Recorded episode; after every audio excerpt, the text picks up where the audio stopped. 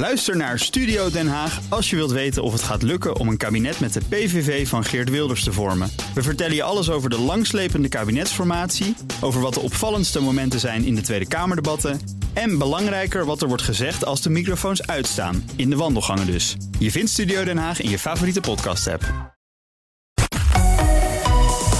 BNR Nieuwsradio. BNR breekt. Ivan Verrips.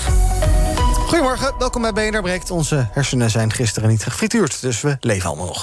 Vanaf half twaalf praat ik over het nieuws van de dag. Over eh, zogenaamd groene EU-bobo's die vervolgens zelf het hele klimaat kapot vliegen. En er komt een grootschalig woonprotest van een van mijn panelleden. Die is erbij betrokken en zijn uh, telefoon is momenteel aan het overlopen. Dat is Sander van der Kraan van de iets wat linkse opinie-site Broodbuis. Goedemorgen. Goedemorgen. Waarom overstroomt jouw telefoon? Uh, ja, we zijn om tien uur uh, zijn we live gegaan met de campagne van mm -hmm. het woonprotest. Die is op 12 september uh, op de Dam. Ja. En op dit moment zijn we trending aan het gaan op de socials. En ja, krijg ik van alle kanten vragen, berichten. En, Schermpje staat nu even uit. Het staat nu even uit inderdaad. Ik heb, me, ik heb, me, ik heb hem op vliegtuigstand oh, gezet. Ja, anders dan trilt die tafel de hele tijd. En dan, ja, hoor je dat ook, ja, hè? Precies, ja, ja, okay. We gaan er zo meteen om half twaalf nog wel even iets verder over praten. Uh, ook bij ons is Hilde Wendel, voorzitter van de iets minder linksige JOVD. Goedemorgen, Hilde. Goedemorgen, een mooie aankondiging, dankjewel. En we beginnen zoals altijd met... BNR breekt. Breekijzer. Dat is vandaag een oneindig durende formatie is ondemocratisch. Dat is ons breekijzer, onze stelling waar jij op kunt reageren. En dan zal je misschien denken, formatie, formatie, formatie. Welke formatie? Nou, dat is precies het probleem. Want hoe het er nu echt voor staat achter de schermen... ja, wie het weet mag het zeggen. En dat viel ook uh, oud-Kamervoorzitter, VVD-corrivé... Twitter-icoon Frans Wijsglas op. We zijn helemaal, en ik overdrijf niet, geen stap verder gekomen. Want uh, na vijf maanden, het lijkt alsof er uh, een formatie aan de gang is. Maar dat is niet zo. Wat er nu gebeurt, is dat we gehoord hebben dat D66 elkaar, VVD, de heer Rutte, een soort papier zouden maken als aanzet voor die formatie. Dus uh, er gebeurt 0,0. Al dus de analyse van Frans Wijsglas. En ja, echt haast lijkt er ook niet te zijn. Het is nog niet bekend wanneer nieuwe formatiegesprekken verder gaan. Ondertussen beëdigt de koning nieuwe ministers en staatssecretarissen. Worden er allemaal besluiten genomen. Ja, het kan misschien nog wel even duren. Ons breekijzer is dus onze stelling waar je op kunt reageren. Een oneindig durende formatie is ondemocratisch. Misschien ben je het eens en denk je, joh, het moet maar eens opschieten. Anders wordt het misschien toch wel weer een keer tijd voor nieuwe verkiezingen. Dat roept Geert Wilders natuurlijk al maanden. Of zeg je, joh, laat ze de tijd nemen. Het is allemaal heel precair, heel ingewikkeld. Vorige keer doet het ook heel erg lang. En haastige spoed is zelden goed. Wil je reageren? Pak nu je telefoon. Bel naar 020 468 4x0. 020 468 4x0. Dan praat je zo meteen mee in de uitzending. Zal ik nog een keer het nummer? Ja, oké, nog één keer. 020 468 4x0. Ook bij me is, um, zijn zelfs Ronald van Raak, historicus, hoogleraar Erasmiaanse waarden aan de Erasmus Universiteit in Rotterdam, voormalig SP Tweede Kamerlid. En Jurjen van den Berg van progressief campagnebureau De Goede Zaak. Nou, heren, laten we het proberen in koor. Goedemorgen. Goedemorgen. Goedemorgen. Ja, bijna gelukt. Fijn dat jullie er zijn. Uh, zometeen ga ik een rondje uh, in de studio doen. Uh, ik begin even bij, bij Ronald en Jurjen. ja, eerst maar even jouw reactie op ons breekijzer. Jullie reactie op ons breekijzer. Een oneindig durende formatie is ondemocratisch, Ronald. Nou ja, uh, het vreemde is, de formatie ligt stil, maar er wordt wel geregeerd. Hè. Er komt nu een hele grote begroting aan voor volgend jaar, waar heel veel geld wordt uitgegeven, heel veel plannen gemaakt. Maar er worden ook plannen gemaakt voor na corona, voor de komende vier jaar, of misschien zelfs tien jaar, voor de economie, het onderwijs. Uh, uh, de zorg.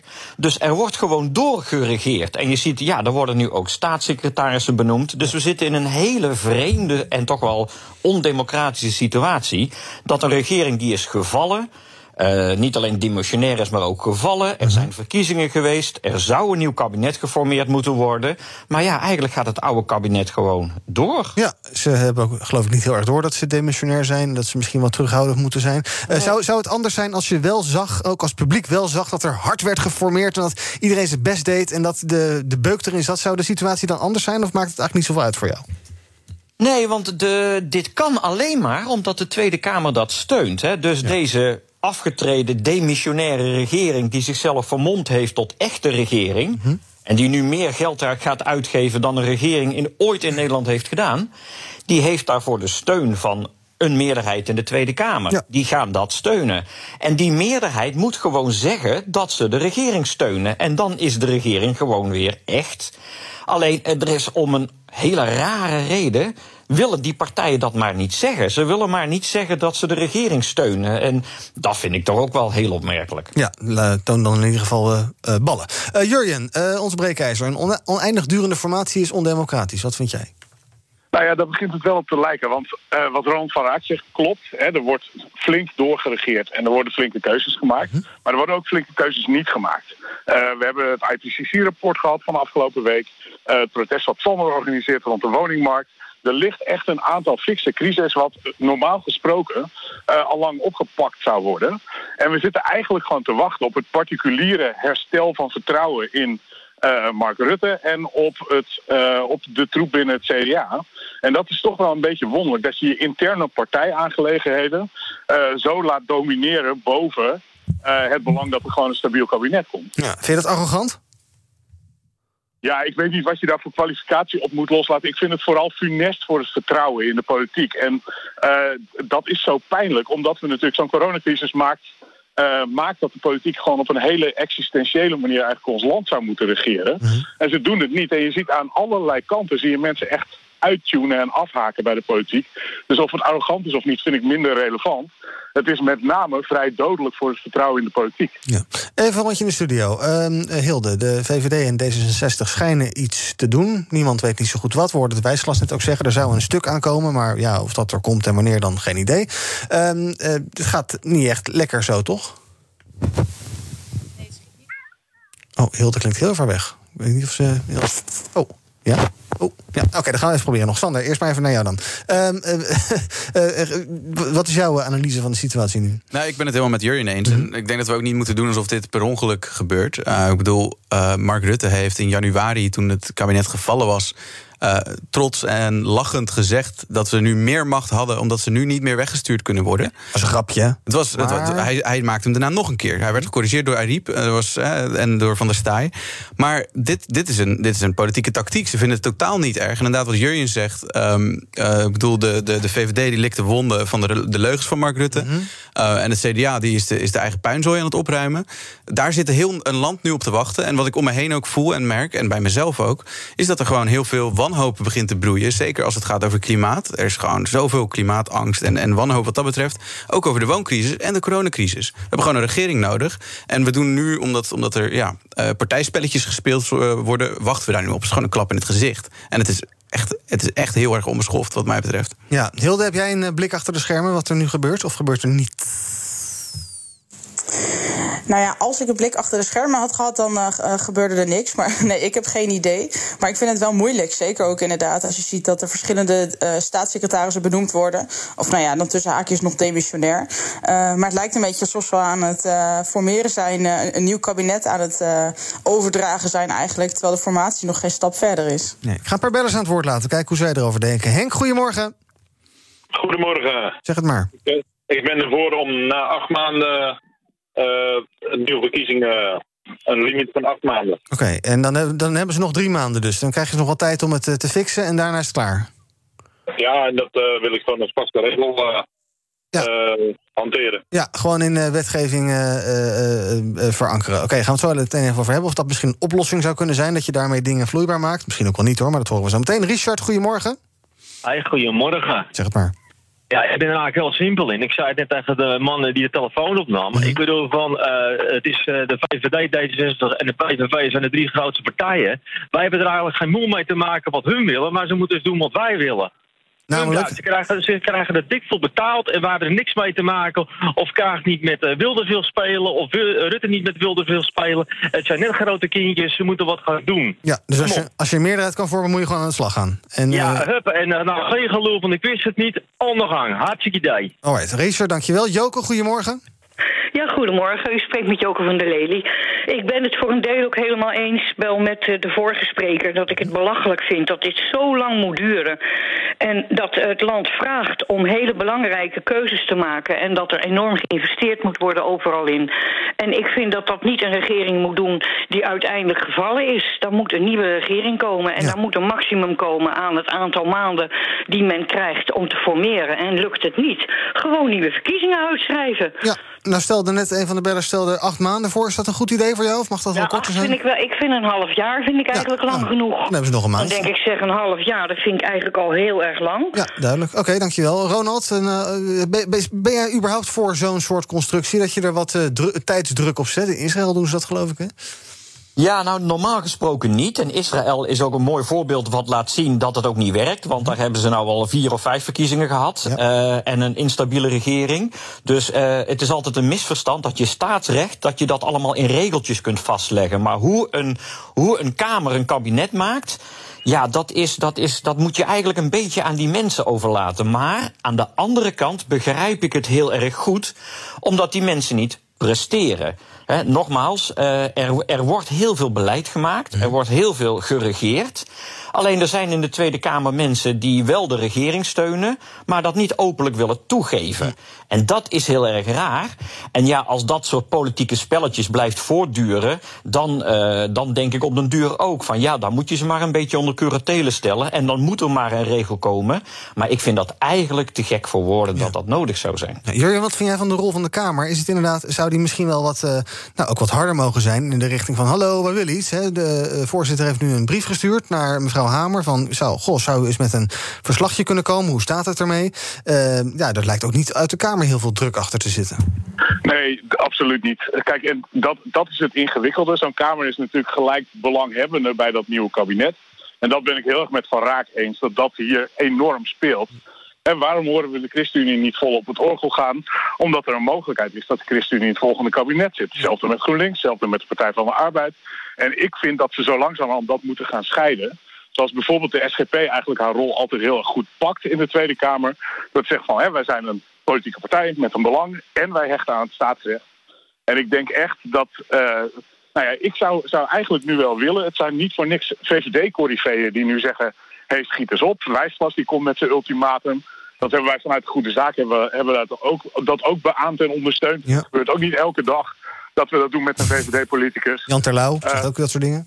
Exact. En, en ik vind dat dus wel sterk. Dat je zegt van oké, ik heb een belang. Hè. Ik wil ook straks dat mijn partij een rol speelt in het kabinet. Maar we hebben ook het belang dat we de samenleving, zeker in deze coronatijd, zeker rond deze klimaatcrisis, zeker rond deze wooncrisis, eh, dat, we, dat we de samenleving vertrouwen geven. En dan moet je gewoon zeggen, 1 september is het klaar, zou ik zeggen. Ja. Eh, Sander, er worden allerlei eh, eh, mensen ook nog beëdigd deze week. minister en twee staatssecretarissen. Tom de Bruin, D66. Dennis Wier- Dennis Wiersma, VVD. Steven van Meijberg, D66. Vind jij wat, in de reacties die ik daarop zie... zie ik heel vaak van... ja, weten deze mensen eigenlijk wel dat ze demissionair zijn? Die, die komen ook met allerlei plannen dat ze zin hebben... om samen te werken met het kabinet. En dat je denkt van, ja, hallo, jullie zijn ook maar een soort van op de... jullie passen een beetje op de toko. Is dat, slaat dat een soort playfiguur... als je nu allerlei mensen gaat benoemen en shuffelen in een demissionair kabinet? Ja, 100 procent. Ik bedoel, kijk, eh, we hebben gewoon een, een, een, een, nieuwe, een nieuwe regering nodig op basis van de verkiezingen die uitgeschreven zijn. En dan is het niet aan de, de, de, de oude regering om dat nog te, te shuffelen en te husselen. Ik bedoel, dat lijkt me, lijkt me compleet onlogisch. En daarbij denk ik ook eh, dat het. Ehm, en, niet, het is niet alleen afwachten, denk ik, van de VVD en het CDA. Maar het, is, het komt ook gewoon heel goed uit, omdat er nu heel veel problemen zijn waar eh verantwoordelijke eh, voor worden aangewezen. En, en waar, waar, waar beroep wordt gedaan op verantwoordelijkheid. En dat het nu heel makkelijk is om te zeggen: oh nee, oh Hugo de Jong, oh is demissionair al. Oh, eh, hoeveel miljard? Weet je wel, dat soort dingen. Het is gewoon een makkelijke manier om ja, die consequenties nu te vermijden. Als je nu missionair zou zijn, dan, dan heb je meer skin in the game wat dat betreft. En dat, dat, dat is er nu niet. Nee. Ook Geert, een probleem. Geert Wilders zegt er worden nu allerlei besluiten genomen. Eh, gisteren nog bijvoorbeeld over het eh, een half jaar lang niet uitzetten van uitgeprocedeerde Afghanen. Eh, nou, we krijgen morgen weer een coronapersconferentie. We hebben inderdaad het IPCC-rapport gehad. Daar wordt dan misschien geen beleid op gemaakt. Maar staatssecretaris Jezelkus gaat er wel over nadenken. Hilde, is het, is het inderdaad ja, raar dat dat soort dingen gebeuren? Of ja, je kan ook moeilijk het land helemaal stilleggen, toch? Als als zo'n formatie bezig is, ja, hoe lang, hoe lang het ook duurt. Nou ja, ik denk dat dit precies laat zien waarom het zo belangrijk is dat we snel moeten gaan formeren en dat er een regering moet komen. Want nou, het klimaat bijvoorbeeld, ja, die wacht niet eventjes totdat we hier in Nederland uitgekeuveld zijn over met wie we wel en niet willen. Um, en hetzelfde geldt natuurlijk voor uh, wat er nu allemaal gebeurt in Afghanistan. Dat vraagt om uh, nou ja, goed nu snel in. Uh, optreden, zeg ja. maar.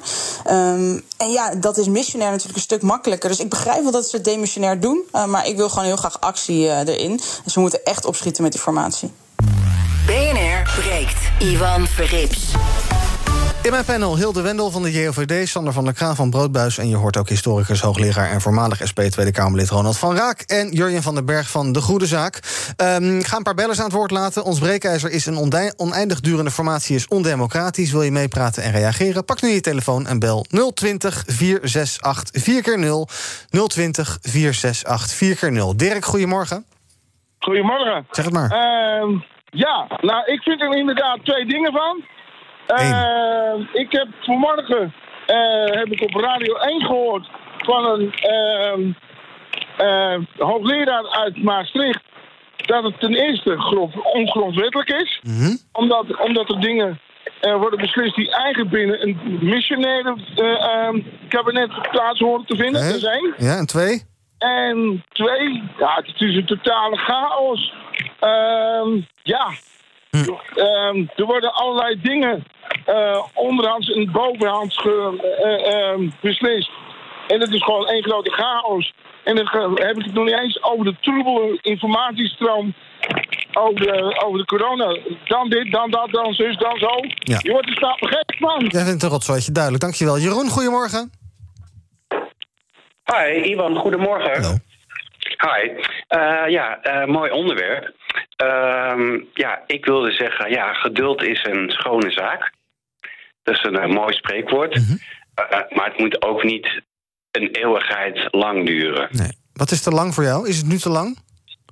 Uh, nou, ik, ik, ik had het al even met de regie erover. Dat in België uh, ja, is het uh, heel lang geweest.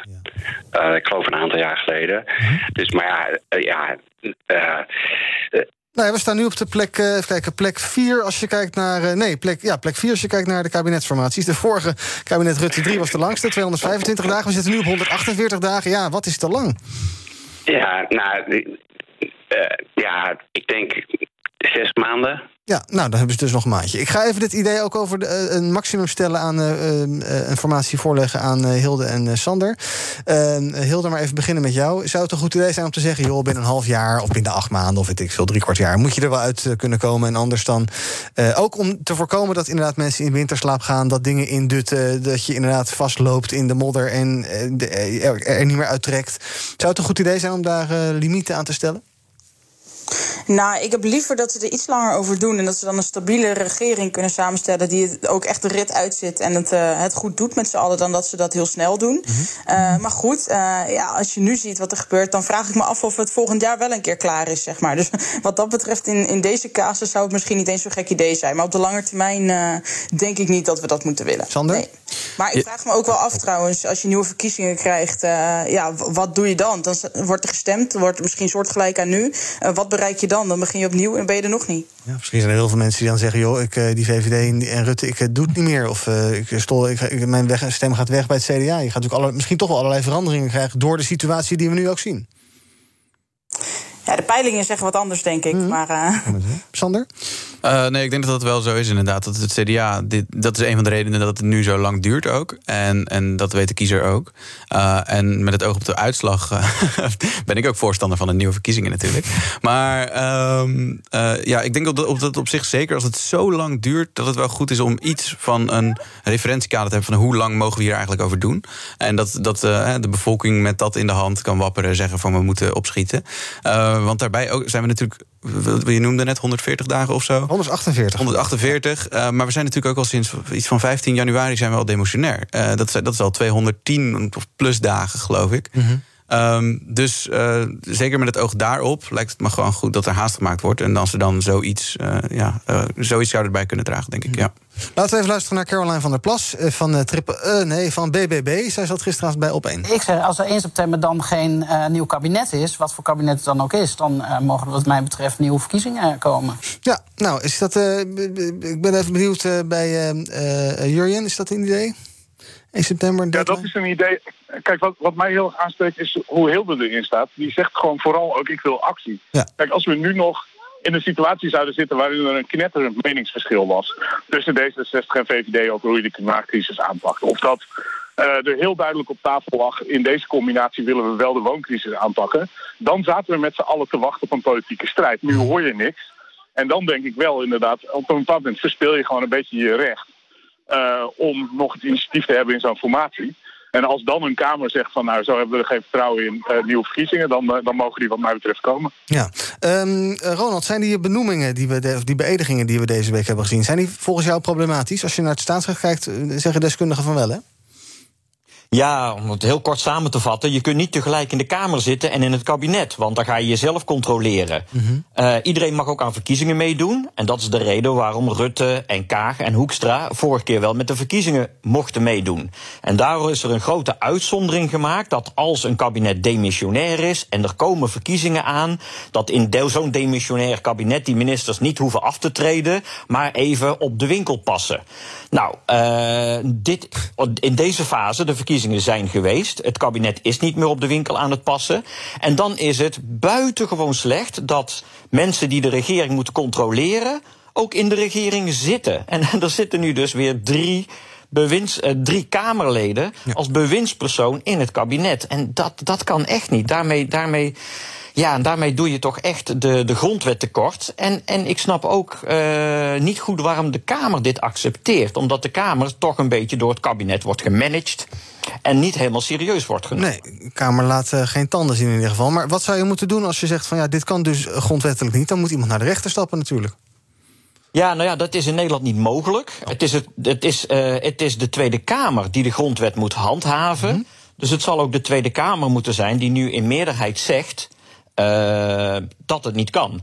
Maar het laat iets anders zien. Kijk, normaal gesproken, er is nu, uh, jullie zeggen ook terecht, en daar ben ik het ook wel mee eens. Als het te lang duurt, moeten er nieuwe verkiezingen komen. Maar normaal gesproken zeg je alleen dat er nieuwe verkiezingen moeten komen. als het land niet meer te regeren is. Mm -hmm. hè, omdat de regering niet meer kan rekenen op een meerderheid in de Kamer.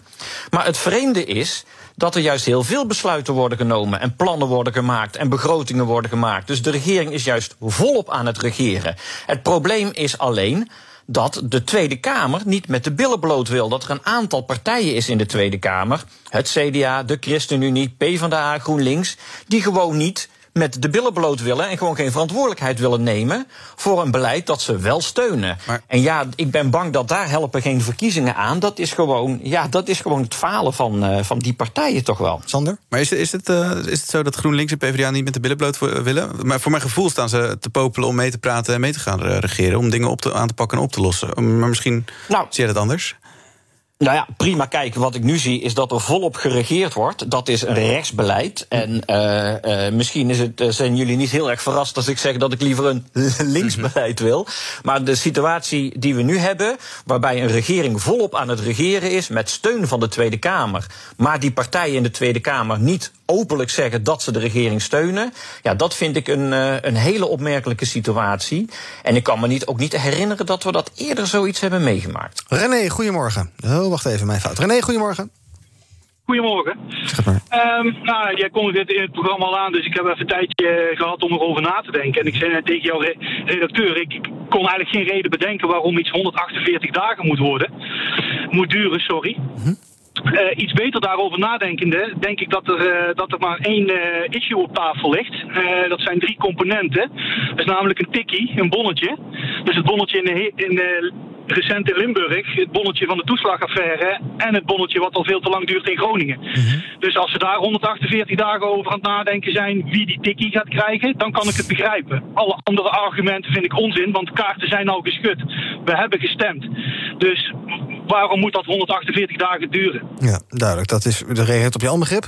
Uh, Jurjen, tot slot uh, van dit uh, half uur. Um, we hebben dus allerlei dossiers die op tafel liggen. Er zijn dossiers die komen daar weer bij, zou je kunnen zeggen. Inderdaad, hè, dat IPCC-rapport is er geweest. We hebben natuurlijk nou ja, Peter R. de Vries gezien en ondermijning. Er zijn allerlei onderwerpen die misschien de laatste tijd dan weer wat, wat urgenter zijn geworden. woningmarkt zien we inderdaad.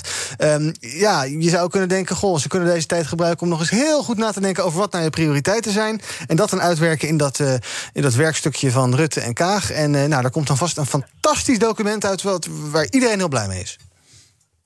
Ja, als ze die tijd gebruikt hebben, dan zou ik ze eigenlijk uh, aanmoedigen om dat dan wel nu in, uh, in de komende twee weken echt op tafel te leggen.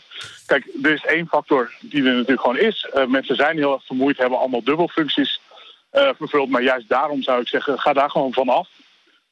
en ja, veruit de kortste weg is nu gewoon een heel ambitieus regeerakkoord. Ja, precies. Dat je bewijst dat er toch iets gebeurt de afgelopen tijd. Alright. Nou ja, uh, ik uh, dank jullie, Ronald van Raak, uh, hoogleraar aan de Erasmus Universiteit... en Jurjen van den Berg van de Goede Zaak. Ehm, conclusie een beetje dat ja, misschien toch veel mensen er wel een beetje klaar mee zijn. Dat er wel echt iets moet gaan gebeuren. Wil je daar geen onrust over gaan krijgen verder. En een deadline, 1 september of zes maanden of negen maanden. Nou, sommige mensen vinden dat best een goed idee. Zometeen praat ik verder met Hilde en met Sander... over lonen die gaan stijgen, althans voor loonslaven. En we gaan het hebben over Google, die thuiswerkers minder wil gaan betalen. Hoe dat zit en ander nieuws van de dag. En nog iets met wonen, geloof ik ook. Sander, je hebt het maar een keer of dertig genoemd afgelopen half uur. Zometeen in het tweede deel van BNR Breekt. Bij BNR ben je altijd als eerste op de hoogte van het laatste nieuws. Luister dagelijks live via internet. Bas van Werven. En heel langzaam komt de zon op rond dit tijdstip. Je krijgt inzicht in de dag die komt op BNR, het Binnenhof in Nederland en de rest van de wereld. De Ochtendspits. Voor de beste start van je werkdag. Blijf scherp en mis niets. BNR Nieuwsradio. BNR breekt. Ivan Verrips. En in het tweede half uur van BNR Breekt praten we altijd over het nieuws van de dag. Dat doe ik vandaag met mijn panelleden. Hilde Wendel, voorzitter van de JOVD... en Sander van der Kraan van de opiniesite Broodbuis. We beginnen met um, een vervoersmiddel dat... ja, het is wel altijd gaaf om het te doen. Lekker vliegen. Maar ja, je hebt het gehoord van Frans Timmermans. We moeten fors minder CO2-uitstoot. Bijvoorbeeld door minder te vliegen dus. En misschien wat vaker de trein te pakken. En het is natuurlijk heel belangrijk dat we allemaal een steentje bijdragen. Alleen zo kunnen we de aarde rennen. Hashtag Save the Planet. Je kent het wel. Behalve Brussel, want uit documenten van de Telegraaf blijkt dat, althans documenten die de Telegraaf heeft ingezien, blijkt dat de EU miljoenen extra wil gaan uitgeven aan privéjets. De afgelopen vijf jaar had Brussel een begroting van 10,7 miljoen euro voor dat doeleinde. Voor de aankomende vier jaar trekken ze 13,5 miljoen uit en gaan dan uit van 1600 vlieguren, even omgerekend. Dat is 8000 euro per uur. Voor dat geld kan je zo'n 60 keer met Ryanair op en neer vliegen naar Lissabon. Voor één uurtje in zo'n privéjet. Dat terzijde. Um, is uh, Frans uh, Timmermans eigenlijk een beetje de klimaatbul van Europa? Of is dit eigenlijk best goed uit te leggen? Ik ga het bespreken met mijn panel. Ik begin met Hilde. Ja, het voelt natuurlijk een beetje um, uh, hypocriet. Hè? Dat je zegt van we moeten allemaal minder CO2 gaan uitstoten. En Timmermans die gaat dat overal in Europa. En het Europees Parlement en de Europese Raad gaan het allemaal overal in Europa lekker met het vliegtuig uitleggen. Ja, misschien voelt het niet alleen hypocriet, maar misschien is het ook wel gewoon hypocriet. Hmm. Ja, ik, ja, heel eerlijk, ik begrijp er niet zoveel van. Hè. Je wil overal uh, wil je burgers en bedrijven van alles opleggen. En eerlijk is eerlijk, dat begrijp ik. Want we moeten met z'n allen natuurlijk zorgen dat we nou, in de toekomst nog net zo'n gaaf land hebben. Om het in termen van Rutte te, te zeggen. Uh, maar ja, als je dan dit gaat doen, dan denk ik, ja, dan geef je ook niet echt het goede voorbeeld. Ik bedoel, volgens mij uh, hebben we allemaal Zoom leren kennen de af, het afgelopen jaar. kunnen we proberen om zoveel mogelijk daar gebruik van te maken. En in ieder geval te proberen de boel in te perken uh, en niet uh, nog verder uit te breiden. Sander, zeg jij eens wat liefst over Frans Timmermans? Nou ja, ik denk niet per se dat hij de klimaatbul is. Ik denk dat uh, alles wat hij doet en wat hij aangekondigd heeft nodig is. En meer dan dat zelfs.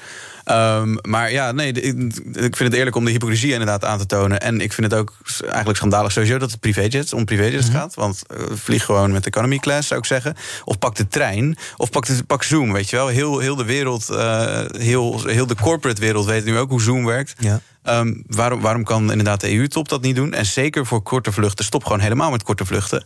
En pak daarvoor de trein. En voor lange vluchten, pak gewoon economy class. Dat zou ik altijd zeggen. Ja. Ehm, maar het is nog niet zo gek dat eurocommissarissen moeten eh, vliegen voor hun werk. Idem een beetje voor eh, eh, Kaag, hè, die nu eh, minister van eh, Buitenlandse Zaken is. Ja, die verkondigt ook allerlei groene idealen. Alleen die zit natuurlijk ook de hele dag in vliegtuigen naar van allerlei nog wat besprekingen. Ja. Eh, John Kerry, die eh, in de, de VS-klimaatpauze is, die vliegt de hele wereld over. Eh, Obama in zijn tijd dat hij ook eh, allerlei dat soort boodschappen had. Die zei: Ik ben misschien wel de burger met de grootste carbon footprint, omdat ik de hele wereld overvlieg. Met een heel gevolg, met extra vliegtuigen, auto's eh, enzovoorts. Eh, ja, als je nou eenmaal op een hoog niveau zit, in, hoog in de boom zit, dan, ja, dan is het toch nodig dat je veel reist. Ik weet niet of we dat per se normaal moeten vinden. Ehm, ik bedoel, als je kijkt zeker naar... Hoe Kaag die, die pakte een aantal maanden geleden nog het vliegtuig naar Luxemburg.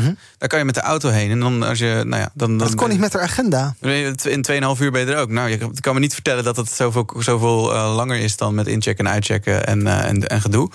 Ehm, dus ik zou zeggen, mm, eh, geef het goede voorbeeld. En, en neem ook, laat ook gewoon zien dat je serieus neemt dat, dat, dat, dat ja, vliegen zo vervuilend is. En dat het gewoon eigenlijk een beetje verleden tijd moet zijn. Tenzij je de oceaan over moet. Ja. Ehm heb jij nog iets van eh, eh, meeleven met de Timmermansjes en de Kaagjes en de Kerwietjes van deze wereld? Want er is toch wel iets voor te zeggen dat, wat ik net zei, als je hoog in de boom zit, ja, dan vang je nou eenmaal veel wind. Nou ja, dat bedoel ik niet helemaal. Maar dan moet je gewoon vaak naar allerlei dingen toe, toch? Over de hele wereld. Dat is toch niet zo gek? Nou, misschien moet ik een paar maanden met reces en eh, een, een soort van basis op papier zetten. En misschien kom ik dan tot een positief puntje. Ja, ja. Nee, ik, eh, ik denk het niet. Ik ben hier niet zo over te spreken. Nee, nou, duidelijk. Alright, we gaan het hebben over... Poen, poen, poen. De een zegt geld, de ander money, maar wij zeggen poen. Er is eigenlijk een beetje zon en de terrasjes zijn weer goed gevuld. Maar ja, bijna elk café of restaurant, maar ook bijvoorbeeld eh, ProRail en Schiphol... daar is allerlei tekort aan personeel. En daar is natuurlijk een oplossing voor. Ehm, Geld erbij. En dat gebeurt nu ook. ABN AMRO eh, eh, is erachter gekomen, de economen van die bank. Werkgevers in horeca zijn ondertussen bereid wat meer te betalen. Vorig jaar verdiende je met biertjes stappen 10,49 euro per uur. Nu is dat gemiddelde opgekrikt naar 11,08 euro. Nou, dat is toch een halve euro. Ehm, eigenlijk daalt het gemiddelde loon altijd. Maar eh, boomers met hoge salarissen, vaste contracten, allemaal een pensioen. Millennials moeten het rooien met flexcontractjes, lagere lonen. Maar lang leven COVID, want anders hadden we nog steeds van die hongerloontjes. Ehm, het, gaat dus, het gaat dus goed met de salarissen. Is goed nieuws, Sander. Ja, ik, ja een beetje. Ehm, ik, het zijn kruimels wat mij betreft. Uh, het is natuurlijk goed dat er eigenlijk een signaal komt vanuit de arbeidsmarkt... van hey, dit, dit gaat helemaal niet. De lonen stagneren al heel lang. Um, alleen ik zou zeggen, uh, ga vooral naar voor14.nl en volg die actie en zet je in. Wat, wat, wat? Moet je even vertellen? Ja, nee, er is, er is nu een landelijke actie ook uh, die, die strijdt voor een minimumloon van 14 euro per uur. Uh, omdat zij ook hebben uitgerekend, ook op basis van, van papieren uit of onderzoeken uit de Europese Unie. dat dat eigenlijk het normale minimumloon zou zijn. Eigenlijk het per minimum, letterlijk. Um, dus uh, als je nu het hebt, heb je het over 11,5 euro. Ja, dat, dat is dan eigenlijk nog steeds veel te weinig. Dat is onder het leefbaar minimum. Um, dus daarom zou ik zeggen, ja, het zijn kruimels. Het zijn ja. kleine stapjes. Maar uiteindelijk moeten we gewoon naar een, een, een, ook een wettelijk minimumloon, zou ik zeggen, van 14 euro. Ja, dus jij zegt niet zozeer de markt zou het moeten regelen, maar de overheid. Precies. Uh, Hilde, uh, vaak wordt gezegd inderdaad hè, dat de enige oplossing voor personeelstekort is gewoon hogere lonen. zie jij dat ook zo? Nee, ik zie dat anders. Maar ik denk ook dat dit ook al laat zien. Hè, dat, kijk, het, is, het zijn misschien baby steps. Maar ik denk dat dit al laat zien hoe de markt kan werken. Mm -hmm. uh, als uh, het personeel wegtrekt, ja, dan uh, moeten de lonen omhoog om, ze weer, nou, om het aantrekkelijk te maken. Dus ik denk dat dat heel erg mooi is.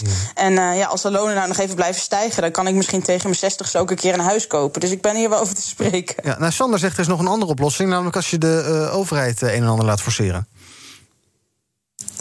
Nou ja, goed, kijk, het wordt heel vaak gezien als simpelste oplossing. We moeten de minimumlonen verhogen en dan is alles opgelost of dan uh, dat helpt. Mm -hmm. uh, maar ik denk dat je ook zou kunnen kijken van nou kunnen we dan niet zorgen juist dat we de lasten naar beneden uh, brengen. dat we nou, het hele belastingssysteem wat begrijpelijker maken. En dat we zorgen dat mensen onderaan de streep wat meer geld overhouden in plaats van het minimumloon. Ik denk dat ik dat interessanter vind. Goed idee. Ik denk dat het een beetje van beide is, maar dat een garantie op een leefbaar minimum, wat ook meestijgt met, met economische groei, ja, ook het, het, minimum zou moeten zijn wat een overheid zou moeten garanderen voor hun burgers. En dat op dit moment gebeurt dat niet. Ja. Uh, is het gewoon onvoldoende. En dan kun je allerlei ingewikkelde regels aan de achterkant gaan bedenken om ervoor te zorgen dat er minder lasten zijn. Hm. Maar uiteindelijk moet er gewoon, uh, ja, is het makkelijkste, de makkelijkste weg gewoon om ervoor te zorgen dat er meer binnenkomt. Ja. Uh, ondertussen is er in de VS een interessante ontwikkeling gaande, namelijk bij in dit geval Google. Ehm, daar gaan de lonen omlaag als je besluit om thuis te gaan werken. Reuters heeft dat uitgevonden. Google heeft een soort rekentool tool online gezet voor eh, werknemers. Eh, thuiswerken is ook daar steeds meer de norm. Blijft dat misschien ook wel na de pandemie. Maar als je dat permanent wil gaan doen, dan is er een risico dat je minder geld krijgt. Ehm, luister maar even mee hoe dat ongeveer zit. For example, an employee who works from home full time in Stamford, Connecticut, an hour away from Google's office in New York City, would be paid 15% less if the employee worked at home. By contrast, a colleague from the same office living in New York City would see no pay cut, even if the employee too worked from home. Oké, dus om het even te vertalen, stel je werkt in Amsterdam op kantoor, maar je gaat in Amsterdam volledig thuiswerken, dan zegt je werkgever je krijgt gewoon hetzelfde salaris. Maar als je in Amsterdam werkt, maar je woont in Groningen en je gaat dan in Groningen volledig thuiswerken, eh, dan zegt eh, je werkgever ja, we gaan je korten op je salaris, 15 procent. Huh? Dat is toch raar, Sander? Zou je niet moeten belonen als mensen thuis gaan werken in plaats van afstraffen? Dat lijkt me ook. En je hebt ook heel veel eh, ik bedoel, faciliteitskosten die je op het kantoor wel hebt. En, en als die mensen thuiswerken niet. Dus Ja. ik, snap, ik snap de redenering erachter ook niet zo. Nee, en je zou denken, je hebt inderdaad geen reiskosten meer. Je, hebt, eh, geen, eh, je hoeft geen bureau voor iemand eh, meer aan te houden. Dat is misschien een beetje gek. Aan de andere kant zou je ook kunnen denken, Hilde... en nou is de Amerikaanse situatie natuurlijk wel een beetje anders... maar ja, als je een New York salaris hebt... en je woont ergens op het platteland in de middle of nowhere in de VS... is dat dan wel eerlijk? Oh, Je klinkt weer heel ver weg, dat was net ook al. Alsof je echt eh, denkt van ik ben het zat en ik ben weggelopen. Maar nou, we gaan weer even kijken, misschien iets met een microfoontje of zo. Oh, je bent er. Ja, oké. Eh, eh, wat- sorry, je, je zei iets met eigen keuze, geloof ik. Ja, sorry. Kunnen jullie me nu weer goed verstaan? Oh, luid en duidelijk. Oké, nee, ik vind het eh, echt de eigen keuze van de werknemer om te bepalen waar hij of zij wil gaan wonen. Eh, en ik begrijp het eerlijk gezegd ook niet zo goed, omdat thuiswerken gewoon heel veel kansen biedt. Ook op het gebied van milieu, op het gebied van emancipatie, eh, maar ook op het gebied van efficiëntie misschien wel. Dus ja, nee, ik, ik vind het een gek idee. Ja, precies. Nou, duidelijk. Ehm, we gaan een rondje eigen nieuws doen. Kijken wat jullie opviel in het nieuws. Ehm, Sander, ik wil het zo meteen hebben over dat woonprotest. Maar eerst begin ik even met jou, Hilde. Jij wil het hebben over een, vond best een ingewikkeld opiniestuk in de Volkskrant van Jan Derksen, emeritus hoogleraar klinische psychologie. Hij schrijft over het voorkomen van psychisch leed om overbelaste GGZ's tegen te gaan en de wachtlijsten daar.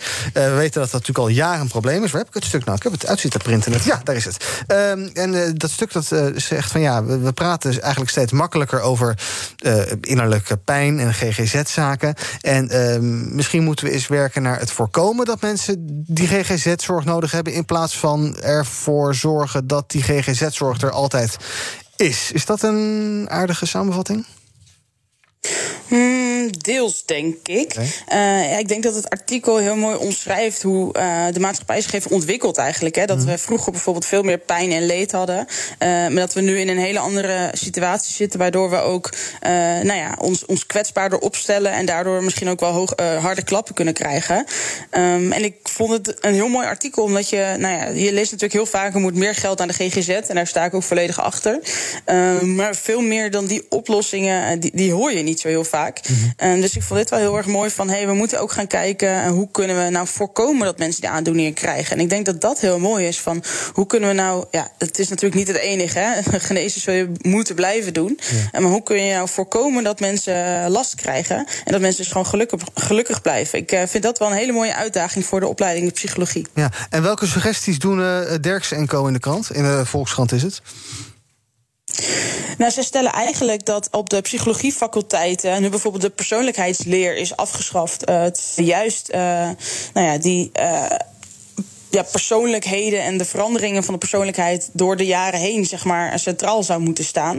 Dus zij zeggen eigenlijk van zorg nou dat je je daar juist op focust. En dat je inderdaad gaat kijken hoe, hoe je het kunt voorkomen. Ja. En eh, Sander, is dat een interessante benadering? Een goede benadering ook? Ja, nou, ik denk dat als je, als je psychische klachten wil voorkomen... we hebben het vooral nu eh, met burn-outs en depressies en dergelijke... er zijn een aantal simpele oplossingen. En dat is meer vrije, meer vrije tijd, hogere lonen en betere werk, werk- arbeidsomstandigheden. Eh, en dat is iets waar we allemaal aan kunnen werken. En tegelijkertijd moet natuurlijk... ik bedoel, de, de- ook de crisis bij de GGZ is extreem nu. Zeker in de jeugd-GGZ.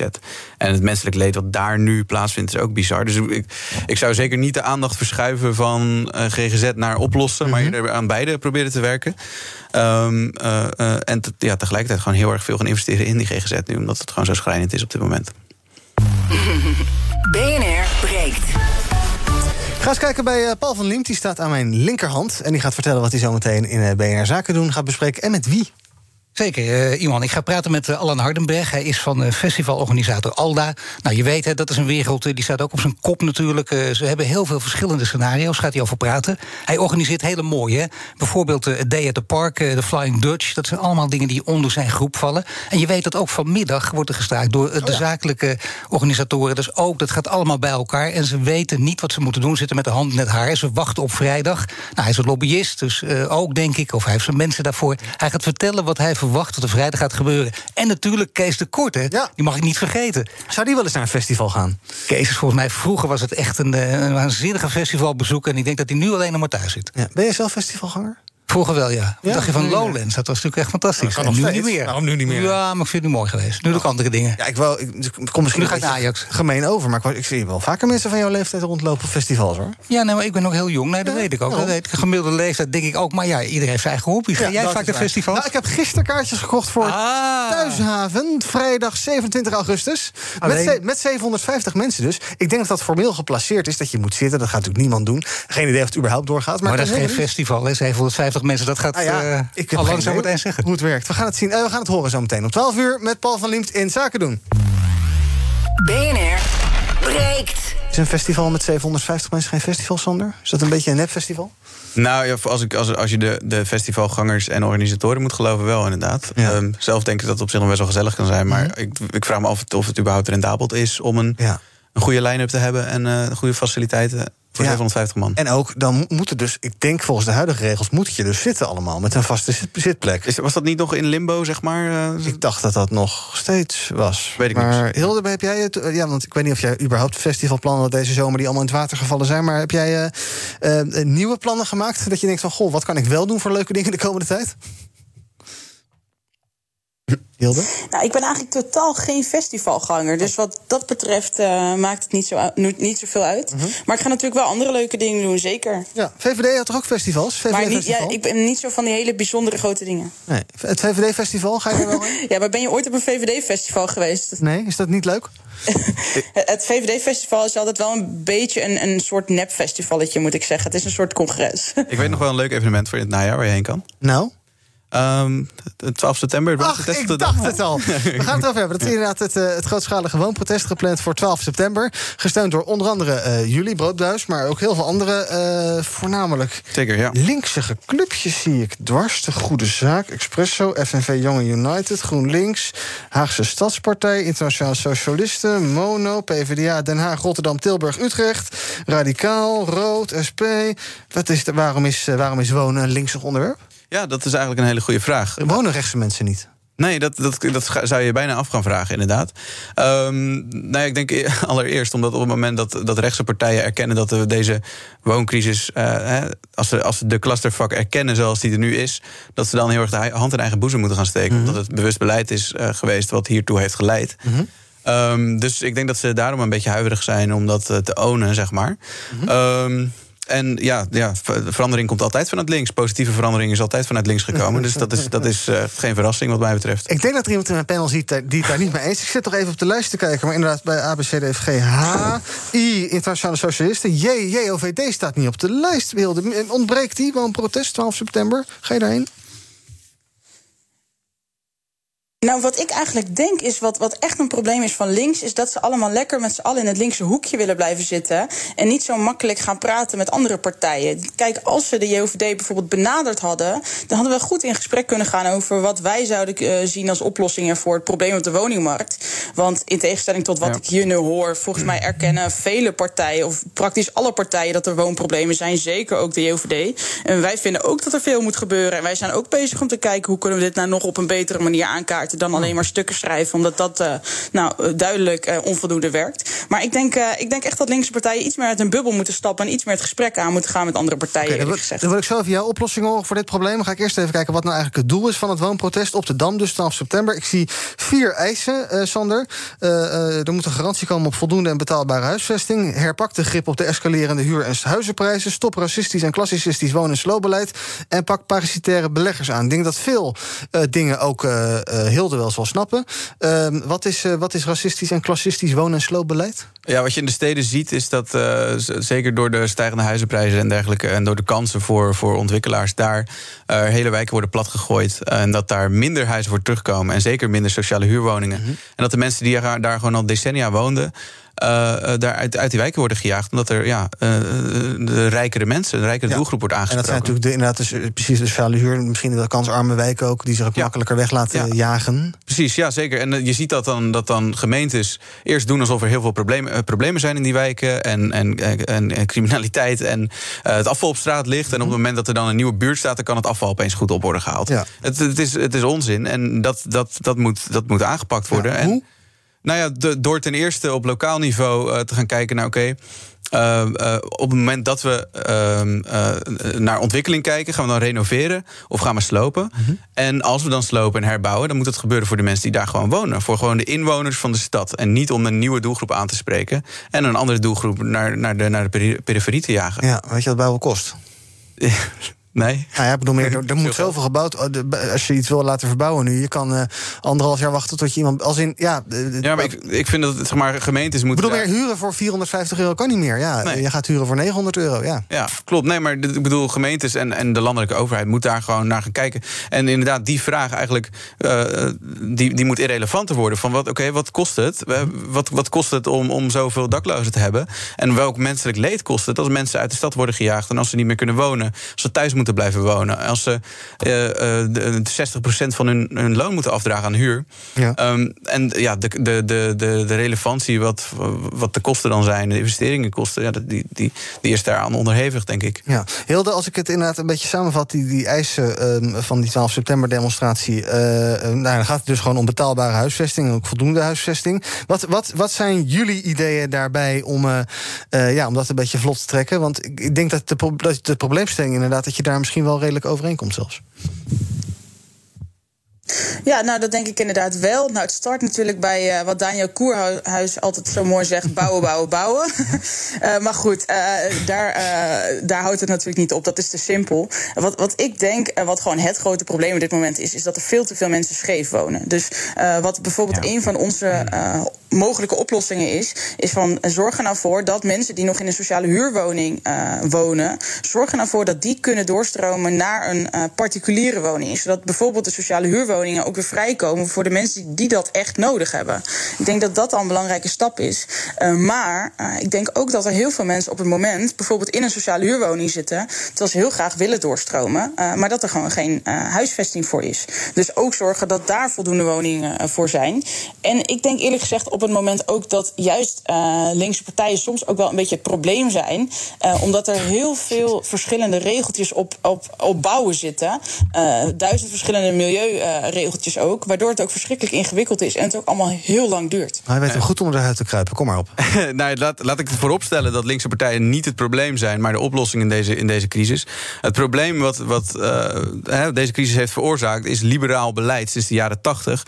Wat ervoor gezorgd heeft uh, dat, de overheid de controle op, op, de, op de markt bewust uit handen heeft gegeven aan beleggers om uiteindelijk uh, de huurprijs omhoog te kunnen gooien en ervoor te zorgen dat vastgoed een beleggingsproduct werd. Ik bedoel, er zijn video's van Stef Blok waarin hij in, in zijn steenkolen-Engels op, op beleggingsbeurzen staat te verspreiden dat ze de sociale huur hebben uitgehold om de, om de huurprijzen in de vrij, om de vrije sector meer kans te geven en de huurprijs omhoog te gooien. Hij, dat staat hij daar lachend te verkondigen aan internationale beleggers die met hun miljoenen aankomen om hele wijken op te kopen en de huren daar te verdubbelen. Ondertussen kunnen wij onze huur niet meer betalen en heeft iemand. Uh, zoals ik uiteindelijk, na, straks na een studie, uh, geen kans op een woning. En als je dan kijkt naar wat, wat, wat, wat de VVD en, en, en Stef Blok uh, bewust hebben gedaan... en dat ze dat lachen staan te verkondigen, is dat een klap in het gezicht. En dat is uiteindelijk de, wat, wat het, aan ten gronde ligt aan, aan deze crisis ook. Um, dus ik denk dat we daar eens naar moeten gaan kijken. Um, en een goede oplossing, een belangrijke oplossing, is niet alleen maar bouwen, bouwen, bouwen. En daarbij tegelijkertijd, zoals Daniel Koerhuis heel graag doet, statushouders de schuld geven. Um, maar uh, te gaan kijken, nou oké, dat ministerie van Volkshuisvesting, wat Stef Blok, waar hij heel trots over was dat hij de eerste minister was dat hij een ministerie heeft laten verdwijnen, dat weer eens optuigen, dat we iemand verantwoordelijk kunnen houden voor de garantie uh, dat we weer betaalbaar kunnen wonen met z'n allen. Want nu is er niemand op die post, nu kunnen we niemand verantwoordelijk houden. Heel dat tot slot?